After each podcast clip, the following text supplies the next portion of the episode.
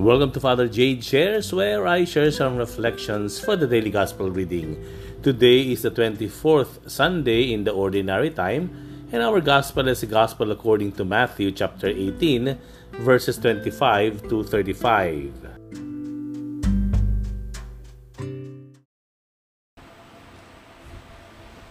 Noong panahong iyon, lumapit si Pedro kay Jesus at nagtanong sa kanya, Panginoon, makailan kong patatawarin ang aking kapatid na paulit-ulit na nagkakasala sa akin?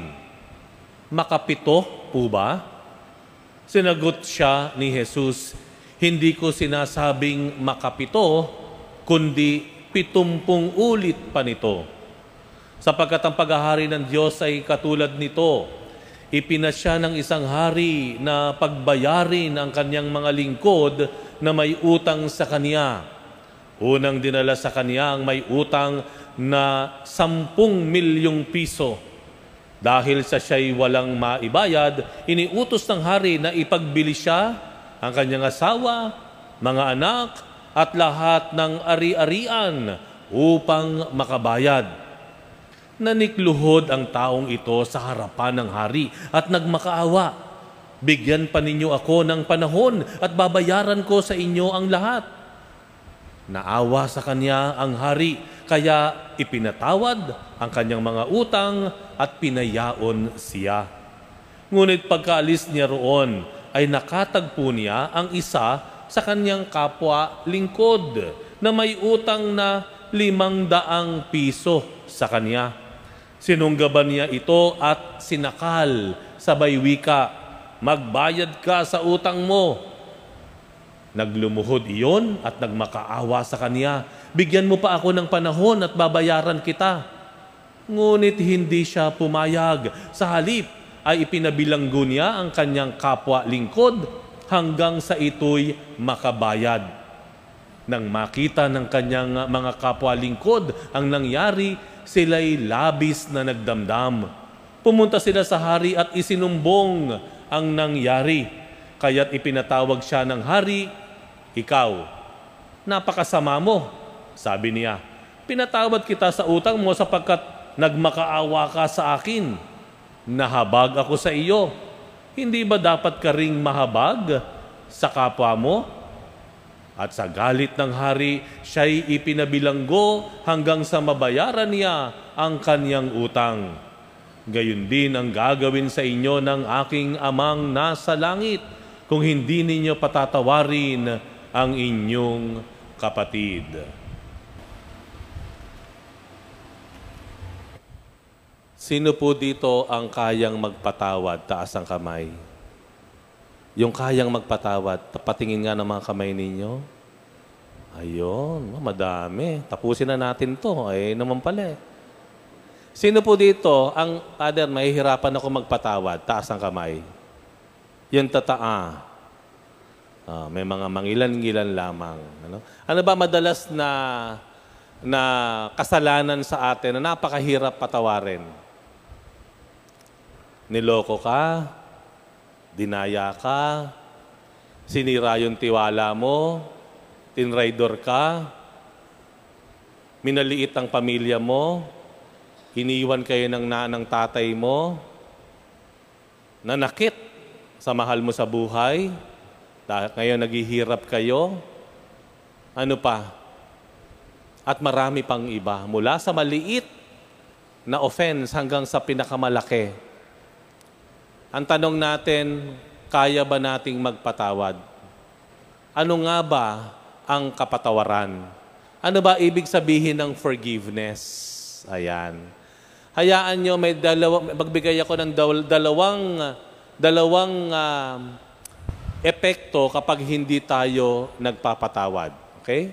Dalawang epekto kapag hindi tayo nagpapatawad kapag ipinagkait natin ng kapatawaran sa taong nagkasala sa atin, ipinagkakait din natin sa ating sarili ang kapayapaan at kalayaan. Kapag nagkait ka ng kapatawaran sa kapwa mo, pinagkakaitan mo rin ang sarili mo ng kapayapaan at kalayaan. Hindi ba ganon? Di po ba? Minsan pag may nakaatraso sa atin, ano gagawin natin? Hindi natin papansinin. Di ba? Dahil gusto natin masaktan siya. Di ba? Iiwasan natin. Dahil gusto mong gumante. Di ba? Iisnabin mo. Susungitan mo. Di ba? Ganon ang paraan natin. Dahil ito ay paraan para makaganti ka. Pero tingnan niyong mabuti. Sino ba ang masirap? Sino bang masirap kapag ikaw ay umiiwas? Sino ba ang, ang, ang hirap kapag pinagtataguan mo, sinusungitan mo? Sino ba ang, nag, ang mabigat ng dibdib? Sino ang kumukulo ang dugo? Sino hindi mapakali, balisa kapag hindi nagpapat ah, kapag hindi nagpapatawad? Di ba tayo rin? Tayo rin na hindi nagpapatawad, ang balisa. Hirap yung kapayapaan, ang peace of mind mo ang hirap. Tapos ang masakit pa rito, walang kaalam-alam. Yung pa mas masakit doon, ano?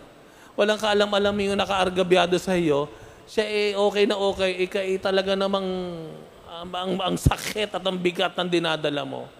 Kapag nagkait ka ng kapatawaran, pinagkakaitan mo rin ang sarili mo ng kapayapaan at kalaya. Ikaw rin ang talo. Na, naargabyado ka na, patuloy mo pang pinahihirapan ang sarili mo dahil hindi sa pagpapatawad. Di po ba? Naalala niyo yung buhay ni uh, Louis Zamperini. Ayan, true story po ito. No?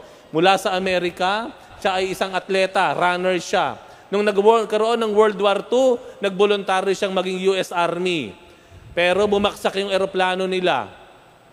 Nakalikaligtas sila ng dalawa niyang kasama, pero sila ay nahuli ng mga Hapon. At pagkahuli sa kanila ng Hapon, sa susunod na dalawat kalahating taon, pinahirapan si Louis, tinorture siya ng mga Hapon. Natapos at natapos ang gera, nakasurvive si Louis sa mga torturers niya, pero sa bandang huli, nagawa niyang patawarin ang mga nagpahirap sa kanya ng dalawat kalahating taon ang kanyang mga torturers. As sabi doon, The way forward is not revenge, but forgiveness. Kung gusto nating maging malaya, huwag mong hintayan na maka, maka, makaganti ka. Hindi. Magpatawad ka. That's the only way you can move on. Makapagpa, makaka, makakausad ka sa buhay kung ikay magpapatawad at itigil mo na yung hangarin mo at plano mong makagante dahil hanggat hindi mo pinag, hanggat pinagkakait mo ang kapatawaran, ipinagkakait mo rin sarili mo ang kapayapaan at kalayaan. Tayo rin ang nahihirapan. Pangalawa, no? Pangalawa na epekto ng hindi pagpapatawad, pag pinagkakait natin ang kapatawaran sa ating kapwa, ipinagkakait din natin sa ating sarili ang kaligtasan. Ano sabi doon sa Ebanghelyo? Narinig nga Ebanghelyo? Lumapit San Pedro kay Jesus, Panginoon, ilang beses po namin patatawarin itong taong ito na naka, paulit-ulit na nakakasala sa amin. Pitong beses po ba? Medyo may konting yabang si, si ano doon, ano, St. Peter. Seven times po ba? Pero mali siya. Ano sabi ng Panginoon sa kanya? Hindi, Pedro. Pitong beses pa ng pito. That's 490. No? Ibig sabihin, dapat ka laging magpatawad, handang magpatawad. Kaya ang, ginawa ng Panginoon, nagkwento siya ng talinhaga. Ano sabi doon sa talinhaga? May isang hari daw, pinatawag ang nagkakautang sa kanyang mga alipin. Dumating ang unang nagkakautang, ang laki-laki ng utong, utang. Sabi nga doon, 10 million pa nga eh. Nagmakaawa. Mahal na hari, patawarin mo ako, wala. Bigyan niyo pa ako ng palugit. Naawa yung hari. No? Kasi ipakukulong siya, yung asawa niya, buong mga anak niya, at lahat ng ari-arian niya kukumpisahin. Nahabag ang hari, pinatawad kita sa iyong, sa iyong pagkakautang, humayo ka. So yung alipin, umalis.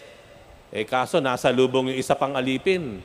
Nakita, oy, may utang ka sa akin, ha? 500 pesos? O, magbayad ka na. Eh, walang maibayad yung ikalawang alipin. Ako, pasensya, bigyan pa ako ng palugit, babayaran kita. Ay, hindi, sinakal niya. Oh, wala kang ibabayad, pinakulong niya. Yung hindi makapagbayad ng 500 pesos sa kanya. Ano ang sabi? Nakita ng ibang alipin, nagsumbong doon sa hari. Pinatawag ng hari yung unang alipin, hindi ba? Hindi ba nagmakaawa ka sa akin? Hindi ba ang laki ng pagkakautang mo sa akin? Di ba pinatawad kita? Inintindi kita? Nahabag ako sa iyo? Hindi mo bagayang gawin yan sa kapwa alipin mo na may mas maliit na kasalanan o pagkakautang sa iyo? Ano ginawa ng hari? Dakpin yan, pahirapan yan, ikulong, at huwag palalabasin hanggang makabayad siya sa kanyang pagkakautang. Ano sabi dun sa unang, pag, unang pagbasa? Di ba? Ang sabi dun sa unang pagbasa, paano ka aasa na mapatawad ganong ikaw mismo hindi nagpapatawad sa kapwa mo? Ano inaasahan mo na kapatawaran sa kasalanan mo, gayong ikaw, pinagkait mo yung kapatawaran sa kapwa-tao mo na nagkasala sa iyo. Mga kapatid, makakapasok lamang tayo sa langit kung patatawarin tayo sa ating mga kasalanan. Pero mapapatawad lang tayo sa ating mga kasalanan kung magagawa nating magpatawad ng kasalanan ng ating kapwa. Ang pagkakait ng kapatawaran sa kapwa ay pagkakait sa ating sarili ng kapayapaan at kalayaan at pagkakait sa ating sarili ng kaligtasan sa kalingatan. Paano tayo magpapatawad? Paano tayo magpapatawad? Ano ba ibig sabihin ng pagpapatawad? Sabi nung isa, ah, pinatawad ko na siya kapag hindi ko nararamdaman yung galit ko sa kanya. Tama? Pag ayoko nang gumante, pagtanggap ko na siya.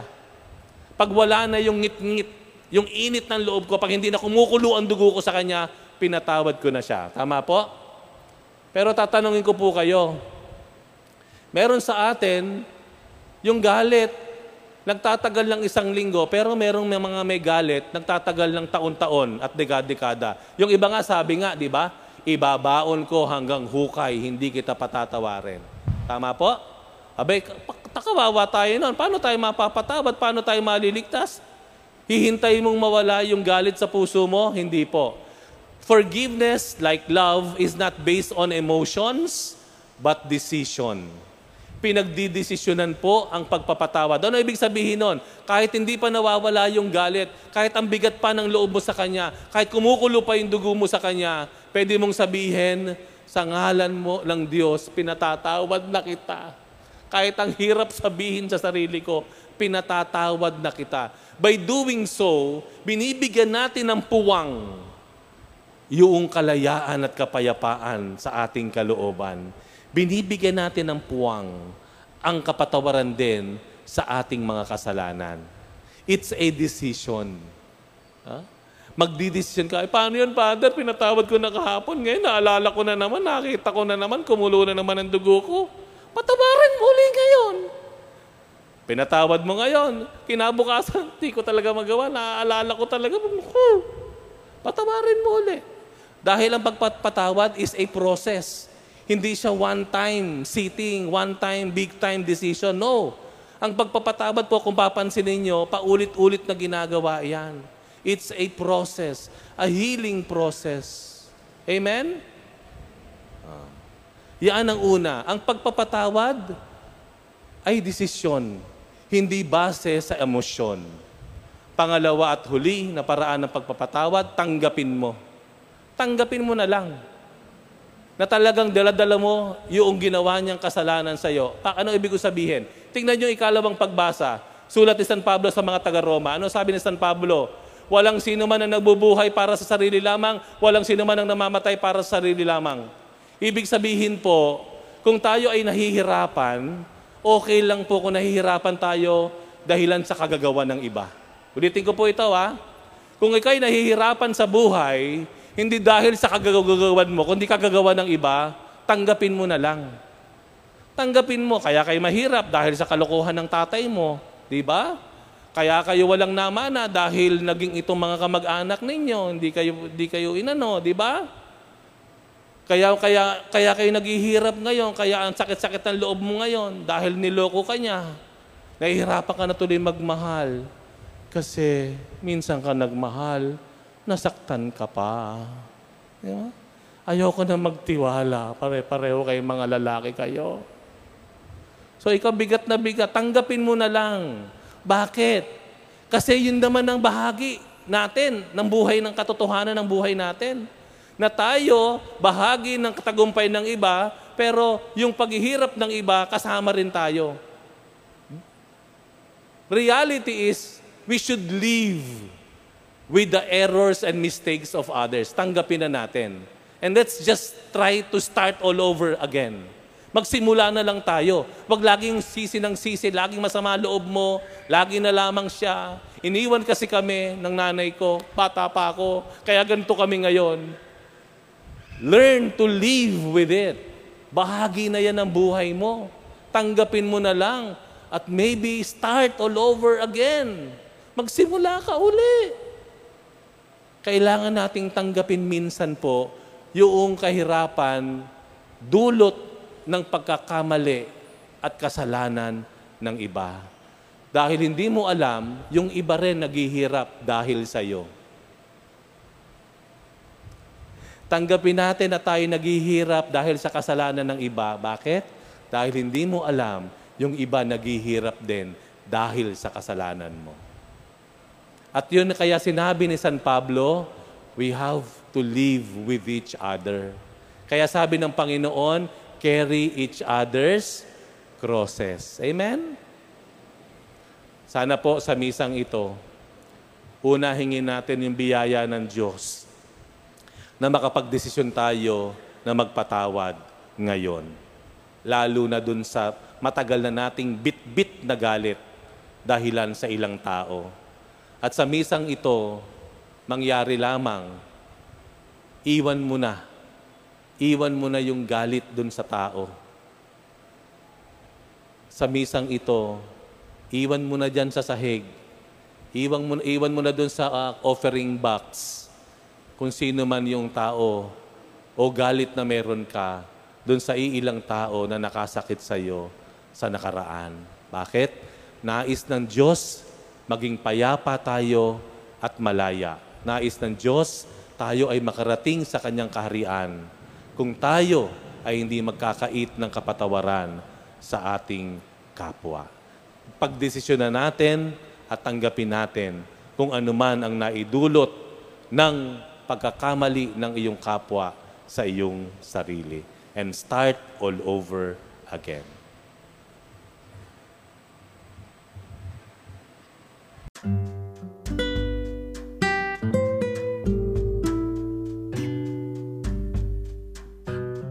Thank you very much for reflecting with me today. We will have another one tomorrow. Bye for now, and God bless you.